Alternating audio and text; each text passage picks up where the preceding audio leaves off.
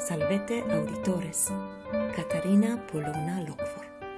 Equidem, cum apud universitatem Vratislaviensem lingvam latinam doceo, studio etiam rebus per multis et semper varis. Sed diutissime, eis omnibus, quae ad aulum gellium, eiusque noctes atticas spectant.